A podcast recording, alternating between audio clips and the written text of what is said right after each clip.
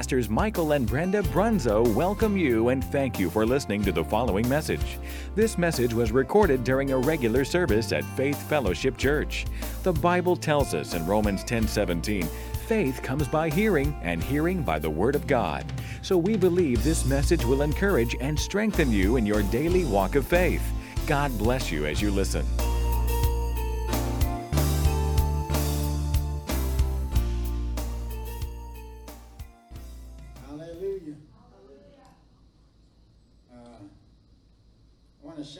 To Miss Liddy on Facebook.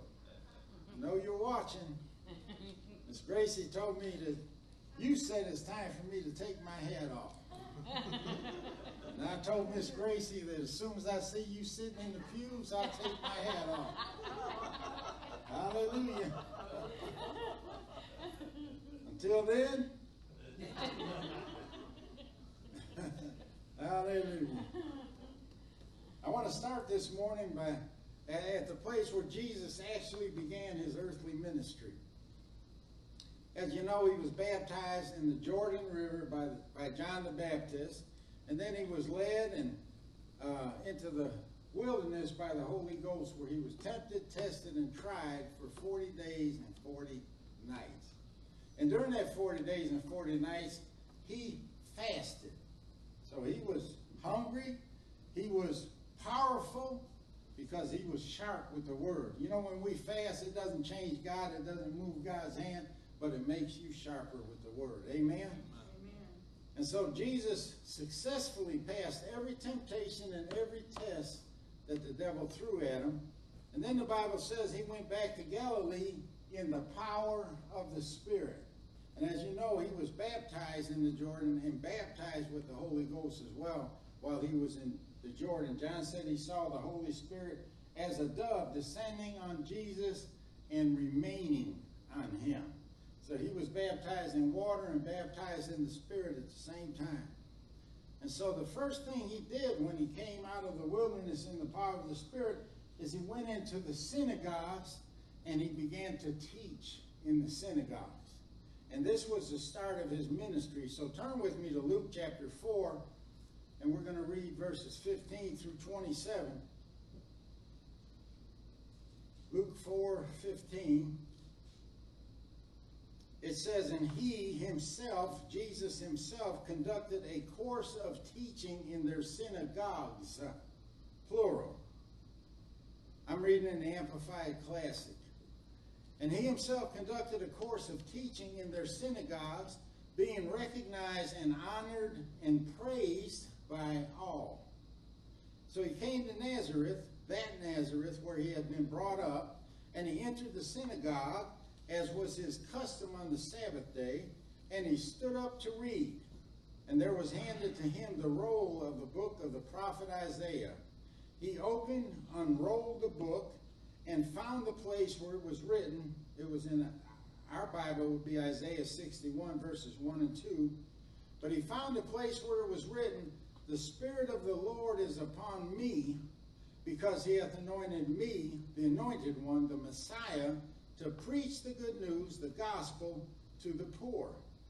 He has sent me to announce release to the captives and recovery of sight to the blind, to send forth as delivered those who are oppressed, who are downtrodden, bruised, crushed, and broken down by calamity, to proclaim the accepted and acceptable year of the Lord, the day when salvation and the free favors of God profusely abound.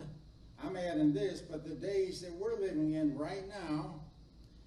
And then he rolled up the book and gave it back to the attendant and sat down, and the eyes of all in the synagogue were gazing attentively at him. Actually, they were gawking at him. And he began to speak to them.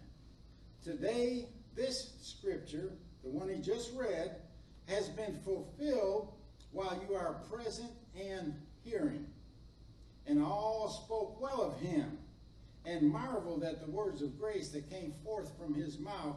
And they said, Is not this Joseph's son? So he said to them, You will doubtless quote to me this proverb Physician, heal yourself. What we have learned by hearsay that you did in Capernaum, do here also in your own town. And then he said solemnly, I say to you, no prophet is acceptable and welcome in his own town or country. Hallelujah. The reason everyone was gazing so attentively or gawking at him when he sat down is because in every Jewish synagogue there was a, a, chair that no one was allowed to sit in because it was reserved for the promised one, the Messiah. And when Jesus sat down, he sat in the chair that was reserved only for the Messiah. He was, it was a proclamation that he was the promised one that they've been waiting for. He was the Messiah that was to come. But they weren't ready for him. And at first they accepted him. And, and, and then somebody say, hey, wait a minute, isn't this Joseph's son? And then they begin to talk about this can't be the Messiah because we know him. He was raised here in this hometown. He went to school with my son and my daughter. He worked with his father, Joseph, as a carpenter's assistant. He can't be the Messiah. And that's when Jesus told them, no prophet is acceptable and welcome in his own country. And it went downhill from there. So when Jesus completed, completed his 40 days of testing, he conducted this course of teaching in their synagogues, which tells me that Nazareth wasn't the first synagogue he went to. He went to all the synagogues on the way to Nazareth and taught them by course uh, in every synagogue, and they all received him and praised him and welcomed him and gave him honor. It said they all did that. He was, he was recognized, honored, and praised by all. And then when he comes to uh, Nazareth, it was the same thing. He was recognized, honored, and praised by them all until he crossed that line where he said that, uh, where he sat down in the chair, and then he said, This day is this uh, scripture fulfilled in your ears. In other words, that scripture was talking about and pointing to the coming Messiah, and he claimed to be him. So Nazareth, like I said, wasn't the first one he taught in, but it was the first one that rejected him. And they rejected him because they were familiar with him. A prophet is without honor in his own town or his own country, his own hometown. And why? Because of familiarity, because, hey, we know you. We know what you did. We know you uh, you were raised by Joseph and Mary, and we, you, you know, we just, you can't be the Messiah. And so they rejected him. But what really made them angry is when Jesus told them this in verses 25 and 26. He says, But in truth I tell you, there were many widows in Israel in the days of Elijah when the heavens were closed up for three years and six months, so that there came a great famine all over the land. And yet Elijah was not sent to a single one of them, but only to Zarephath in the county of Sidon, country of Sidon, to a woman who was a widow. And there were many lepers in Israel in the time of Elisha, the prophet, and yet not one of them was cleansed by being healed, but only Naaman the Syrian. So, in addition to proclaiming to be the Messiah by sitting down in the Messiah's seat and telling them that the scripture was fulfilled in their ears this day, he placed himself in a class with Elijah and Elisha, whom the Jews considered to be the greatest prophets that ever lived. This man, this Joseph's son, this Jesus that was raised among them, not only claimed to be the Messiah, but now he's claiming equality with two of the greatest prophets that Israel ever known. And it made them so angry they wanted to kill him. So Jesus was telling them, in essence, that because they rejected him as the Messiah, God would reject them and he would bless the heathen in their place, just like he did the widow and Naaman the Syrian both who were heathen. They weren't even Jews. As a matter of fact, they were so angered at him that they ran him out of the synagogue, said they grabbed him and pushed him out of the synagogue to the brow of the hill, and they were going to cast him headlong over the hill, over the edge of the cliff, and kill him. But the Bible says Jesus passed through their midst. So I don't know exactly what happened. Maybe they was all struck blind. Maybe they couldn't see him or whatever. Maybe he turned into a spirit. I don't know what happened, but he passed through the midst of them and they weren't able to do what they wanted to do with him. But what I want to concentrate on this morning is the Syrian commander called Naaman. There's a lot of things that we can glean from this account. And uh, I want to know why Jesus mentioned him by name. And actually, Jesus was kind of bragging about him. So Naaman was a commander of the Syrian army, and he was a great and honorable man in the eyes of the king and the people he served. He was also a mighty man of valor, but there was one problem. He was a leper. And Naaman's wife had an Israeli handmaiden, a slave girl that was taken captive from Israel during one of Naaman's conquests. So don't tell me God can't use who he wants to use. This man was an enemy of Israel. And yet God healed him. A heathen. And she told Naaman's wife that there was a prophet in Israel that not could, but would heal him of his leprosy. So Naaman gets permission from the king to go see Elisha, and he departs for Israel, and he takes with him 10 talents of silver 10 talents of silver, 6,000 shekels of gold, and 10 changes of clothing, which is actually a small fortune. Actually, it's a large fortune. And he took that to Israel with him because he figured if this guy can heal me, I'm going to reward him.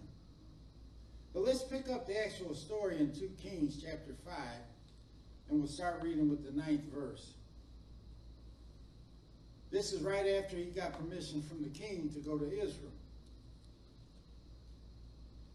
So then Naaman went with his horses and chariot, and he stood at the door of Elisha's house. And Elisha sent a messenger to him, saying, Go and wash in the Jordan seven times, and your flesh shall be restored to you, and you shall be clean.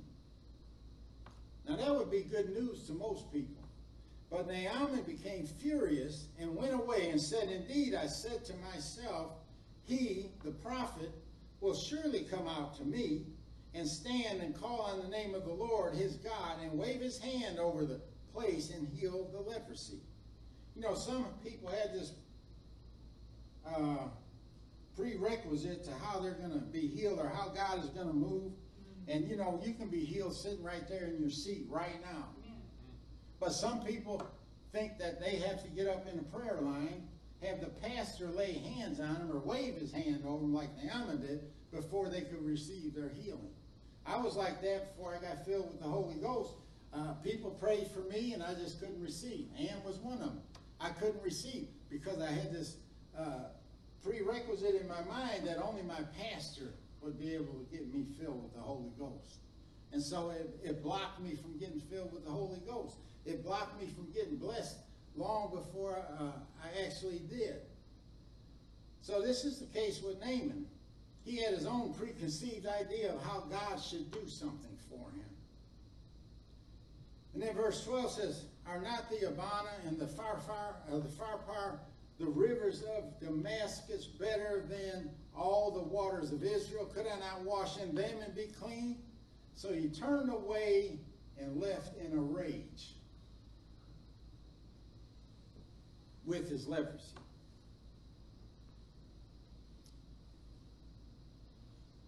Then verse 13 says, And his servants came near and spoke to him and said, My father, if the prophet had told you to do something great, would you not have done it? How much more then when he says to you, Wash and be clean? In other words, if he told you to do something hard and great, you would have accepted the challenge and you would have did it. But he told you to do something simple, like just dipping in the Jordan River seven times and you'll be healed of your leprosy, you'll be clean.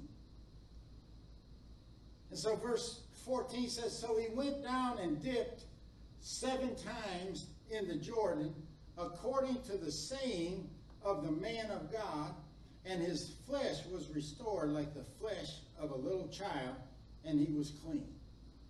So the man of God, all he did was gave him the word of the Lord. I mean, he just preached the word to him. And because he was obedient and did exactly what the word said, he was healed of his leprosy. It's no different today. Naaman almost missed his miracle because God didn't do things the way that he expected him to do them. He expected the pastor to come out and lay hands on him, but the pastor sent Brother Darrell instead, and he couldn't receive from Brother Darrell at first. But I'm going to tell you something, I've always said this never judge the vessel. Don't judge me, judge what's coming out of the vessel. Yes. Taste of what's coming out of the vessel, and then make a judgment. But when you close yourself off because you don't like the vessel, or you feel like you've been dishonored because the pastor himself or the, the prophet himself didn't come out and greet you and pray for you, then you'll miss your blessing. Mm-hmm. You'll miss your miracle. Because God's anointing on Darrell is just as strong as it is on me. You say, why do you say that, Pastor? Because it's just always been that way with people. They're funny. When, my, when our pastor said he was going on vacation, half the church didn't show up for church that Sunday because they didn't want to hear the associate pastor. Yes. But it's not like that in this church. But just in case, we don't tell you when we're not going to be. Hallelujah. Hallelujah. But Naaman thought that he was important enough for the pastor or the prophet himself to come out and lay hands on him and not send me a messenger. And that's a sign of pride. But then the messenger tells him to dip in the muddy waters of the Jordan River when he knew they had cleaner rivers in his country where he came from. Again, a sign of pride. You know, I'm too good to dip in the dirty water. I'm too good to dip in the murky waters of the Jordan when I have clean waters in Damascus. So his pride was going to keep him from receiving his miracle, his healing, but thank God his servants were able to talk some sense into him, and he decided to take their advice and follow Elisha's instructions. And it was probably with great reluctance when he entered that river. He was probably mumbling and murmuring. And then it was with even greater reluctance when he dipped himself, not just one time, but had to dip himself seven times and I bet every time he dipped himself and came up, he checked to see if the leprosy was gone. And after six times of dipping and not seeing any improvement, at least there should be some improvement. Something should be happening here. But when he dipped that seventh time and he came up out of that water, the leprosy didn't. He was clean. He was healed of leprosy. Hallelujah. Glory. I said hallelujah. Hallelujah. He went down dirty, came up clean. Yes. yes. Only God can do that. That's right. Yes. Only God can wash you in something that is red as crimson and you come out looking white as snow. Yes. But from that moment on, Naaman made up his mind that he would never worship the gods of Syria again. He would only worship the one and only true God, the God of Israel. That's a lesson that he learned right there. And I bet he also learned a lesson on pride and, and obedience. He knew he had to humble himself to do that. And sometimes it only takes one encounter with God that could change somebody's life forever. So if you're ever puzzled on how to pray for somebody, pray that they have an encounter with God. Yes. A true encounter with God. All the witnessing, all the preaching in the world can't even compare to one small encounter with God. That's what changed my life forever. An encounter with God. And he'll do that for you. But one thing we can learn right off the bat is that no matter how great or powerful you are or think you are, we're all vulnerable. You can even be a great man of, uh, or woman of faith and, and, and obedience and still come down with a terminal disease. Yes. Mm-hmm. Or you can be a heathen like Naaman and come down with an incurable disease. Yeah. The devil's no respecter of persons. He'll lay it on anybody he can. Now, Naaman was a mighty warrior. He was a great man of stature, a man of valor, and a man of great wealth. Obviously, 10 talents of silver. I think a talent is anywhere from a 1,000 to 2,000 pounds, if I'm not mistaken. That's a lot of silver. But in spite of his greatness, he became a leper. And leprosy was one of the deadliest diseases they knew in ancient times.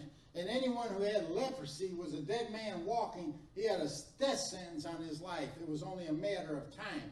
Usually you die and you rot in the grave. But with this disease, you rot while you're still alive. Terrible disease. And the Bible doesn't tell us how Naaman got leprosy, but we do know that it is contagious. It was a contagious disease, and that's why they had leper camps. And, and if uh, you approached a leper, he had to cover himself and say, unclean, unclean, because they were quarantined, that you couldn't get close to them. They had to wear a mask, and they had to stay home. And leprosy is also a type of sin. The Bible refers to sin as leprosy. Why? It has the same effects on people. So maybe it would do us well to avoid getting close to it. Be nice if you got close to sin and sin said, Sin, sin. Probably override it anyway. But it doesn't matter how he got it. One thing for sure is that Naaman, in all his glory and strength and wealth, came to realize just how vulnerable he really was. Yes. I used to think I was Superman. Seriously, when I when I was a little kid, I used to think that I was Superman. I put on a Superman shirt or a cape, and I thought I had superpowers. And then I grew up and still thought I was Superman because I led a healthy life. I was never sick, you know, I was always uh, strong, never missed a day's work, and so I thought I was invulnerable to sickness and disease. And then one day it hit me. And I can remember coming out of the doctor's office, I had uh, x-rays, all kind of blood tests, uh, MRI, and I come out of the doctor's office, and he ran out of the office to meet us because he didn't think he'd get the results, but he got the results before we left. And so he comes running out and meets us on the sidewalk. And he tells me, he says, he says, Mike, he says, uh, got some bad news for you. I said, what is it? And he said uh, that uh, you've got diabetes and you've got two blown discs in your back. He said, that's why you're in so much pain. And so, uh, you know, I, I, remember Mike was there with me, you know, and I looked at Mike, I said, he must have somebody else's test results. I'm Superman. that can't happen to me. But I realized very shortly after that that yes, it can happen to you, and it did. And so uh, it's a hard thing when you realize you're not Superman. And so this is probably Naaman. You know, he's going around, he's conquering and having victory on the left and the right, he's conquering armies, and he's bringing back the spoil to his king, and he's favored with all the people and greatly honored and respected. And then all of a sudden, he finds out he's not Superman. And he comes down with this leprosy. And, and it, it's a shame that we never realize the value of physical health until it's been compromised or it's gone. It's a shame how uh, we don't realize the value of relationships until it's gone. And then we start to thinking, maybe if I would have ate better, if I would have exercised more, if I'd have been more careful, if I would have did this, if I would have did that, if I wouldn't have said this, if I would have said that, if I would have showed him or her more love, if and we have all these questions. And it's a shame that we don't realize these things until it's too late. We don't realize how valuable our health is and how valuable relationships are until it's gone or they're gone. So we should be taking care of these bodies that the Lord gave us. We should be taking care of our relationships because they both require regular maintenance. And it's no difference with your relationship with the Lord. It requires maintenance. It requires upkeep. It requires you spend some time with Him in His presence. And, you know, it seems like when we do that, all of our relationships improve because these are traits of a good relationship. And we learn how to have a good relationship with God. We can have a good relationship with our, our wife, our husband, our children, our friends, our neighbors, our loved ones. And it only benefits us more than anything else. But pride will keep you from doing those things. Naaman could have been robbed of his miracle because of his pride. and pride can rob us of our blessings as well. Pride will keep you going from the doctor, keep you from going to the doctor, Queenie. But it's only hurting you.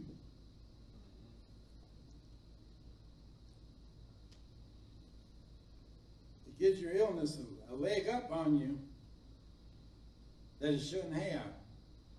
I can remember when I was diagnosed with the cancer, uh, and the doctor gave us a diagnosis, and he's sitting there saying, I wish we would have found it sooner. I wish we would have found it sooner. And, and it's not because of me, because I never had a symptom. So it's not like I ignored a symptom or something. And sometimes that happens. You don't even have a symptom. And then uh, you go to the doctor for a checkup of some kind, and they find something. And you think, well, this isn't fair. This ain't my fault. And sometimes it's not. But pride will keep you from going to the doctor, and that will contribute to your illness. And pride will also keep you from apologizing in your relationships when you know you're wrong, but you're too stinking prideful to say, I'm sorry. And God hates pride. Yes, he does. James tells us that God resists proud people but gives grace to the humble. Yes. You approach God in your pride, telling God what you want and how you want it done, and when you want it done, and how He should do it, and He goes like this. Mm-hmm. But you you approach Him in humility and tell Him you got a problem, and you're looking to Him for help, and God will say. Yes. That's the difference between pride and humility. Naaman has so many victories in his life that it gave him status and prominence because every time he went to war and came back victorious with the prisoners and the king's head on a platter and all the spoil of the war uh, or the villages that he plundered, uh, all the people would line up and receive him. It would be like a parade. And, and all of this prominence and all of this stature goes to his head. And he becomes a proud man from that. He was treated with the utmost respect and the utmost honor by the people that he served. And so when he comes to Elisha, and Elisha doesn't meet him at the gate and pray for him personally, he felt disrespected and dishonored. That was pride. His pride was kicking in, so much so that it caused him to walk away angry, mm. furious, as a matter of fact. And he not only walked away from Elisha, but he walked away from his miracle and his healing. And you know what? Some people won't agree with me, but sometimes God will risk insulting you and even hurting your feelings if he can teach you what you need to learn and, and protect your future. Yes. Yes, he will. And this is something a lot of parents need to do because Parents don't want to hurt their children's feelings. And so they want to be a friend rather than a parent. Yes. But you, you know, you might not hurt their feelings, but you're hurting and affecting their future. Yes, you are. Amen. Don't be afraid to insult them. That's right. Don't be afraid to hurt their feelings. They'll get over that. Yes. But they won't take that problem into the future with them. Amen. And if you avoid telling them what needs to be told to them because you don't want to hurt their feelings or you're afraid you'll insult them, now I'm not saying humiliate them because God would never humiliate us, but He will insult you because He knows the greater good in the future. He knows something in you that needs to be changed or it's going to cause a problem in your future. You remember the Syrophoenician woman? She mm-hmm. came to Jesus because she had a little daughter that was vexed with the devil, mm-hmm. And she wanted Jesus to deliver her, and Jesus ignored her. And then he insulted her by calling her a dog. I can imagine her feelings were hurt. On. I can imagine that she felt insulted. Yes. Here's a rabbi, he's supposed to be a man of love, Uh-huh. and he's called me a dog, and, and he hurt my feelings, and but you know what? She humbled herself. She could have puffed up and walked away, and she would have walked away with her daughter still in that condition. Yes. and Never delivered. Yes. But she humbled herself, and Yes, she said. Of a truth, Lord. As much as I hate to admit it, you're telling the truth. Yes. I am a dog, Yes. because I'm living like a dog. Yes. I'm acting like a dog. I treat my daughter like a dog. That's right. Come on. And she realized that she was the problem, and that was the whole point that Jesus wanted to make. Yes. And when the dust settled, he, he was she was one of the few people he ever told that had great faith. Yes. Why? Because of humility. Now I'm sure Naaman felt insulted and disrespected, but that's one of the things that we have to put aside Yes. and humble ourselves if we want grace. Yes. Because if we stay in that pride, we're going to get resistance from God. That's right. And pride shows up in many different ways. Thinking we're better than other people Yes. is pride. Thinking that certain tasks are beneath us is pride. Thinking that everyone should treat us special is mm-hmm. pride. Yes. And God doesn't always do things the way that we think He should. Right. And He doesn't always work according to our expectations. Naaman wasn't happy that Elisha sent a messenger uh, rather than come himself. And then he didn't want to wash in the Jordan because it was the dirtiest river around. Yes. And he had far better options, Yes. he thought. No, God, we don't have to do it your way. I got cleaner rivers in Damascus. And why didn't that prophet, why didn't that lazy prophet come out here and pray for me himself? That's pride. He thought he was beneath all of that. And so this is a lesson God had to teach him. Yes.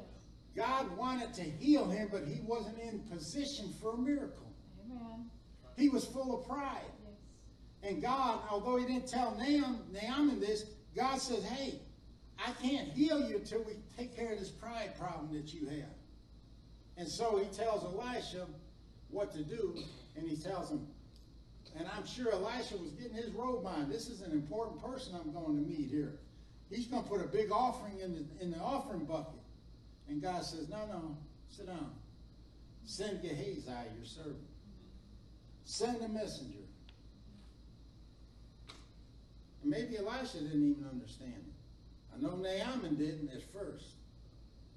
So he went away angry because of the way Elisha treated him. And Naaman didn't know God like we know God. See, we know God. We're far advanced over a heathen. We're far advanced over the men and women of old that didn't have the word and the revelation and the preaching on every channel and, and all the books and all the writings that we have. He didn't know that God works like that sometimes. That maybe God will insult you at times and hurt your feelings at times because he's trying to move you in a position to receive the miracle that you're looking for. God has a way of challenging our thoughts, our pride, and the way we think about Him. And when we're, when we're believing God for a miracle or a breakthrough, He'll stretch us until we feel like we're going to break. Yes. But it's only because He's trying to get us in the position that we need to be to receive Right. the thing that we want from Him. So we learn from Naaman that when we ask God for something, we should humble ourselves first Yes. and, and empty our minds and be ready and open to receive whatever God tells us. Yes. Don't have any preconceived ideas about. How God should do it, what He should do, when He should do it, who He should use to do it. Just go to Him with an open mind and an open heart. Say, Here I am, God. What would you have me to do? Yes. Humility can literally save our lives. Yes. Isaiah 55, 8 and 9 says, For my thoughts are not your thoughts, neither are your ways my ways, declares the Lord. As the heavens are higher than the earth, so are my way higher than your ways, and my thoughts higher than your thoughts. Huh. Imagine that. God thinks he's smarter than me. Another one of the powerful lessons from this story of Naaman is what we can draw from his response to his servants, those that are beneath him.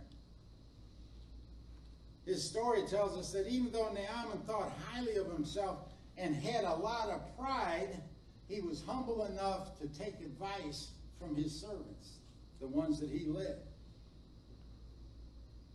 Naaman's servants went to him and said, If the prophet told you to do something great, would you not have done it? How much more should you do something simple like wash in the Jordan and be clean? Probably took a lot of guts for them to tell him that. And we can learn that no matter how far up you are on the ladder of success,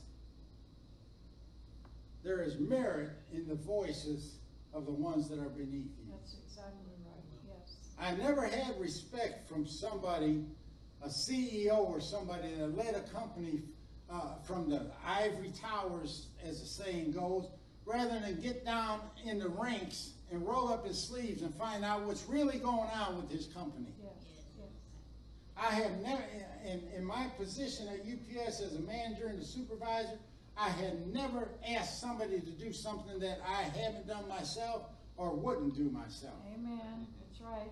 And I used to get out there in the truck and ride with the drivers. Yes. I knew the job as well as they did. Yes. Because number one, I did the job for years. Yes. And then number two, as a supervisor, I kept abreast of things by getting in the midst of the rank and file and rubbing elbows with them. Amen. That's a good leader that does that. I'm not bragging on myself, I'm just saying that's what a good leader does. He don't bark orders from the ivory tower and have no idea what that employee is going through. But no matter how we think we have things figured out, we usually don't, especially when it comes to God. And a lot of times the answer will come from someone that you least expect, from someone that you least respect Yeah. from someone that you would have a hard time taking advice from. That's the one God will use. Why? Because that's the only thing that's going to bring that problem out of you. Yes. Amen. You know, we pray, say, God, if you find anything in me, Come on. I prayed this prayer myself. Show it to me, Lord, Yes. And I'll do what's right. Reveal. And then God sends somebody your way that ticks you off. And you you just go, hey. And then later you're sitting there quietly and God whispers to you and says, Remember you wanted me to get something out of you? I sent the person to do it and you rejected it. Oh, I just meant for you to wave your hand over me, Elisha, mm-hmm. and heal me and deliver me. Mm-hmm. I didn't mean I wanted to have to go through anything. But it seems like his servants felt comfortable enough to give him personal advice. That's good.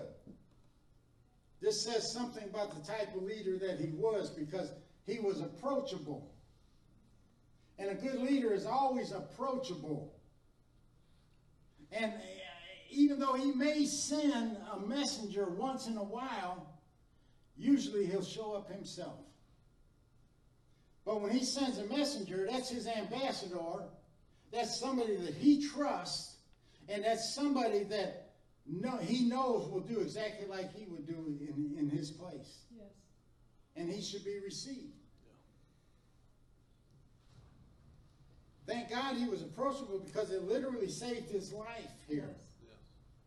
If if if somebody tried to tell him something and hit him in the head and barked at him and mistreated him all the time, they wouldn't have told him. They wouldn't have tried to convince him to go wash in the Jordan. It's something easy. He asked you to do something easy. That's not hard. So they might withhold some life-saving advice. And sometimes life's most timely and powerful advice comes from unlikely places. God used a jackass to warn Balaam. He used a jackass to alert Balaam to the fact that there was an angel getting ready to chop his head off with a sword if he took another step. He used a rooster to talk to Peter, and that rooster spoke volumes to Peter. So it'll come in from, uh, from unlikely places. Yes, it will. So when God tells us to do something, it's important that we do it exactly like He said to do it. Yes. No compromise, no shortcuts. Naaman was told to dip seven times in the Jordan River. Yes. What would have happened if he went to a different river? What would have happened if he went to the Jordan and only dipped six times? And the word, uh, the Hebrew word for dip here means to plunge or immerse something completely. Yes. when I'm crabby, Pastor Ed tells me I need a dip in the Holy Ghost. And that's what she means. She means you need to be completely submerged in the Holy Ghost. That's right. Get it out of you. Get rid of that crab in it. but the word is particularly used in the scriptures when it's describing dipping someone in water. Like when, De- when Jesus was dipped in that water, he didn't get sprinkled. He didn't get just uh, a dunk or splash. He was completely submerged in that water. And when we're baptized in the Holy Ghost, we're immersed in the Holy Ghost. When we were born again, we were baptized into the body of Christ. We were submerged into the body of Yes. Christ. Mm-hmm. Yes. That's the type of dipping it was talking about here. Naaman knew he had to go all the way under, even get his hair wet. But when he went into that water, he had to be all in, is what it was saying. He had to be completely submerged in that water, that murky, muddy water, and he had to do it to demonstrate complete obedience Yes. and submission to God's instruction. Yes. God's word has to be obeyed exactly like it's written or spoken to us. Or you're not going to see the results you're looking for. Amen. And when Naaman came up out of that water the seventh time, the leprosy didn't come up with him. That's right. It wasn't a gradual healing. Nope. It wasn't one dip, ah, I'm a little cleaner, two dips, I'm cleaner, three dips, I'm even cleaner, four. No, he come up dirty as the waters were Yes. six times. Yes, he did. But when he dipped the seventh time, Yes. that's when he come up clean. Amen. Thank you, Lord. He came up clean, and the Bible says his skin was restored so that it looked like a baby's skin. Yes. Hallelujah. That's humiliating in itself. I mean, imagine this is a grown man, probably hairy all over, probably muscular, probably tough looking, probably has scars all over his body from the battle, and now he looks like a baby's behind. But he didn't have no leprosy. Amen. So he was not just cleansed of leprosy, his soul was cleansed as well. Some people even say that he was saved, like the woman with the issue of blood. But I don't necessarily agree with that. Not, not salvation in the sense that we know it after Jesus' uh, sacrifice was accepted by God. But his his soul was cleansed as well, because he come up and he realized who the real God was, and he realized he could no longer serve uh, idol gods or Yes. demon gods anymore like he did in Syria. Matter of fact, he even asked uh, the question to to uh, Elisha if he says, "You know, I'm the king's right hand man. I'm his bodyguard. So when he goes to the temple and worship, I have to go with him. But Yes. he says my heart won't be in it. Would that be a sin?" Elisha told him, "Don't worry about it. Yes. God looks on your heart." Come on. So it's just like you working where you work. You're working with sinners. You're hearing nasty jokes, dirty words, all kinds of different stuff. But God understands that your heart is not with that stuff. Your heart is with Him. So sometimes we can't avoid being in the presence of sin, but we can sure avoid being involved in it. And besides that, when when you obey God's word, there's a cleansing that takes place. Ephesians 5:26 tells us that we're sanctified and cleansed by the washing of water by the word. So all of this stuff that Naaman's doing, even though the water was dirty, he still was washed by it. He still was cleansed by it. He still was purified by it. So when we submit ourselves in obedience to God, whatever he does is complete and perfect every time. If you're all in, God is all in. Yes. So Naaman was so grateful that he offered Elisha some very valuable gifts. I mean, 10,000 silver, uh, talents of silver, all them gold shekels, and uh, 10 changes of garments. But Elisha refused to accept them. Man, that's, you know, somebody offers a pastor a, a, goodwill offering, it's hard to refuse. Not so much for the pastor, but for the church. Because, you know, you start thinking, man, this will pay a lot of bills, this will pay off the mortgage, this will pay this, this will uh, allow us to get that new air conditioner we need, this. But Elisha said, nothing. He didn't accept anything. Because he wanted Naaman to know that Naaman did not contribute to his healing. That's right, right there. And- Yes. God wasn't motivated motivated by what Naaman could That's give right. to him. Yep. Amen. And so he learned that to God be all the glory. Yes. By that yes. lesson. And you know, I, I'm thankful for the advice I got when I was diagnosed. I'm thankful for the guy, the doctors. I'm thankful for the modern technology, the medications. But when it's all said and done and the dust settles, I'm most thankful to God. To Him be all the glory. Lord, yes. Amen. All those other things helped me, Yes.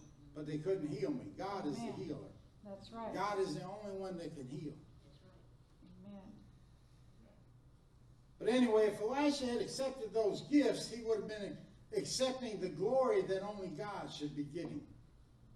So in refusing the gifts, Naaman learned to understand that his faith and obedience is what moves God, not his stature or his wealth. Mm, Naaman wasn't perfect. right. We know that. Right. He didn't have perfect faith. But when we step out in the faith that we have, then God will always meet us where we're at. Yes. Yes. It doesn't take great faith. It doesn't take great stature, and it certainly doesn't take great wealth. No matter how little our faith is, it could be the size of a mustard seed. And God will meet us there. And it will be enough. So God's waiting for us to take that one step that shows that we believe in Him and we believe His Word, Yes. and then He'll meet us. Yes. It's got to be a humble step, though. Yes. It does. And Naaman was such a great example of faith that Jesus bragged about him in our opening scripture. He said there were many Jews. Jesus didn't say that. I'm filling in the blanks. There were many Jews in Israel with leprosy in the time of Elisha the prophet, yet not one of them was cleansed, save only Naaman the Syrian, the heathen. So Jesus was telling the Jews in that synagogue that Naaman had more faith and was more obedient than they were. No wonder they wanted to throw him off a cliff. That's religion. Come on. I'm good enough. Mm-hmm. I did this. Mm-hmm. I fast. Mm-hmm. I help widows. I do this. God don't care about that. I mean, He cares about it, but it doesn't influence Him. It doesn't cause Him to save you or bless you or give you a miracle. You should be doing those things. Amen. All right, I'm getting ready to close, but before I do, I want to leave you with something along with the other things we learned this morning about Naaman. I want to leave you with one other thing, but before I do, I want to ask you this question. What if Naaman wasn't fully obedient? What if he didn't take the seventh dip? I think the answer is obvious. Right. He would have never got his miracle. And there's so many people that need a miracle, even in this place, even right now, Come on. that need a miracle from God, but Yes. they've taken six dips or less Yes. and quit. That's it. Are you one of them? I was one of them at, at one time. We grow weary in well doing, and we quit. Where the word tells us, do not grow weary well doing. Yes. Don't quit. Yes. You stepped out in faith and you really wanted to do everything God's word required of you, but you fell short when it came to the seventh dip. For whatever reason, Mm-hmm. you had enough, Mm-hmm. you were tired, you were weary, you were weak, whatever the reason was, you didn't take the seventh dip and you missed your miracle. I don't know how many people get right on the verge, Yes. Right on the threshold of their breakthrough or their miracle Yes. and quit. Yes. Well, I believe God for three days. Big deal. Yes. If you have to believe Him for three years, Yes. you don't stop believing. No. You keep believing. Yes. You keep exercising faith. But why seven times? Why didn't He tell them to dip six times or ten times for good measure? Why seven? Because the number, the number seven is significant in the Word. And I think I've told you this before, but there's over 700 times that it appears in the Word of God. Yes. From the seven days of creation to all the many sevens that is in the book of Revelation. Yep. The seven trumpets, the seven uh, Yep. Bowls, the seven this, the seven that, the seven candlestick, the seven churches, the seven pastors. And in, in Revelation, the number seven represents completion, perfection, exoneration, and healing. It also represents the fulfillment of promises and oaths. So, in other words, when you get to that number seven, that means it's complete. And as you look at the, the, the uh, uh, number sevens in Revelation, every time he gets the seventh trumpet, the seventh bowl, the seventh this, the seventh that, something is complete and perfected. Yes. It doesn't have to go through that again. It's complete and perfected. It's done once and for all. Yes. And that's how the whole book of Revelation is. When when Revelation is finished, everything is complete and perfect. Yes. So your miracle or your blessing was never complete or perfected because you didn't take the seventh dip. You never received the exoneration and the healing. You didn't experience the fulfillment of promises and oaths because that's what the Bible is full of promises and oaths. Yes. And you didn't see it through to the end. You come up short of seven dips. Now I'm going to tell you something. I want you to get as serious as you possibly can get right now, because this is a matter of life and death for some people. Today could be that day that you take your seventh dip. Today could be that day that you go back to where you were when you came up out of the water six times and quit. You can go back to that place where you started out for a miracle and fell short. You can go back to that place and complete it today in the Spirit. Take that seventh dip today. You can take that seventh dip and come out, come up without that infirmity that you've been carrying. You can take that seventh dip today and come up without that burden that you've been carrying. You can take that seventh dip today and come out, come up without high blood pressure, without diabetes. You can come up without that kidney ailment or that arthritis or that defective bone or those bad knees or those bad lungs or the, the bad shoulder. You can take that seventh dip today and come up free and healed. Nothing's impossible with God. All right, every head bowed, every eye closed. I want you to get into an attitude of prayer. I want you to get into the Spirit to the best of your ability. I want you to shut out everything around you. I want you to close your mind, bring your mind to rest, and do like King Hezekiah did when he received the death sentence from the prophet Isaiah. Isaiah said, Get your affairs in order, for you're going to die. And Hezekiah turned his face to the wall, and he cried out.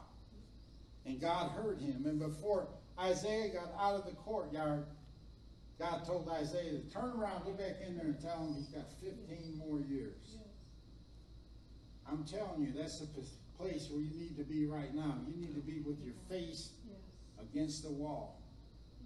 You need to be with everything shut out. All your worries, all your concerns, all the problems at home, every circumstance that you're involved with right now, forget it. Wipe it from your mind for a minute and concentrate only on God and the seventh dip that you need to take. Father, we thank you and we praise you for your word. God, I know these things were done in the Old Testament, but they were done as examples for us and for our admonition. You didn't put this story in the Old Testament for nothing. You put that the story in the Old Testament for us to read for such a time as this and for us to realize that we need to take our seventh dip, that we need to be completely and totally obedient to your word. And we can't grow weary in well doing. Even if we have to believe something for years. And you might say, well, that's not faith, brother. Don't tell me about it, tell God.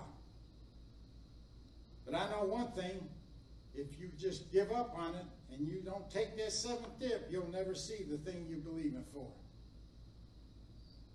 So make it up in your mind right now. I'm going to take that seventh dip right now. In the Spirit. I'm in that muddy Jordan right now. I have my instructions from God to dip seven times. I've already dipped six. And I want to give up, but this time I'm not. This time I'm going in for the seventh and final dip. And I'm going to come up free. Free of any stinking sickness or disease, free of any infirmity, free of any addiction, free of any bondage of any type. I'm going in dirty and I'm coming up clean.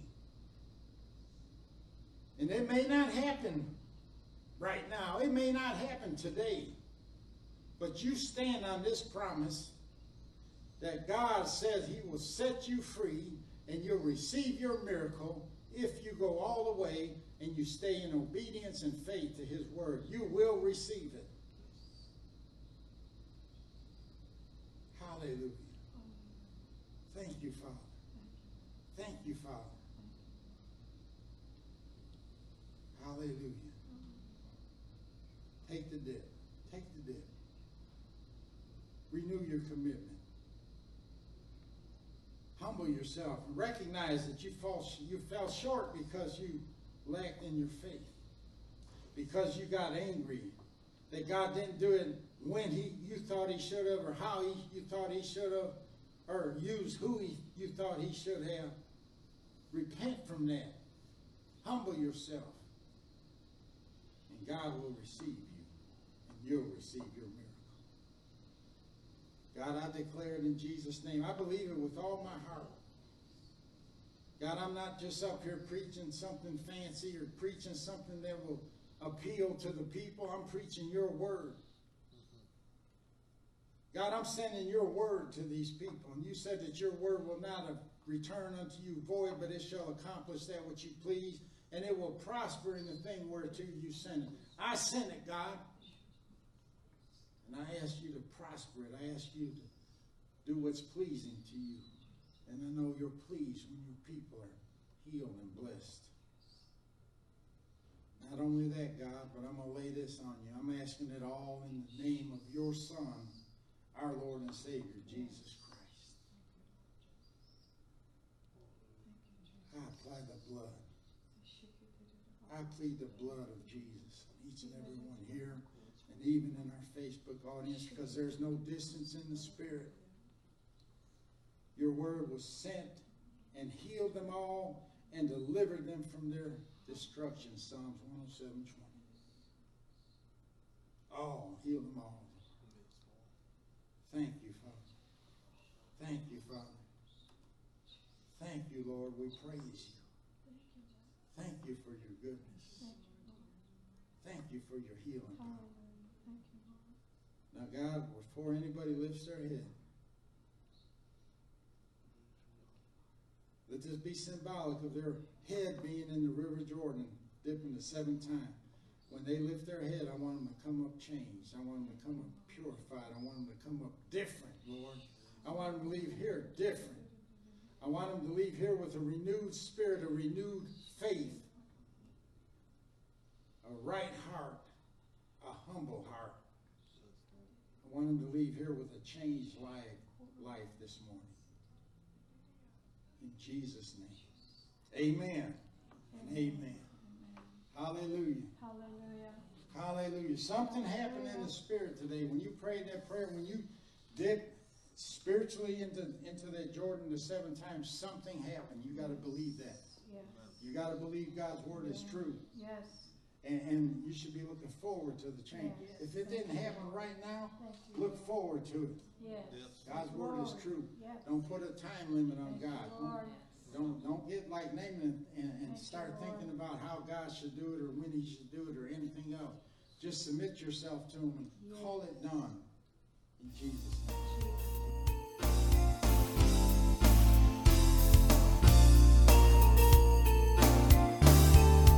This concludes this message. Thank you for listening.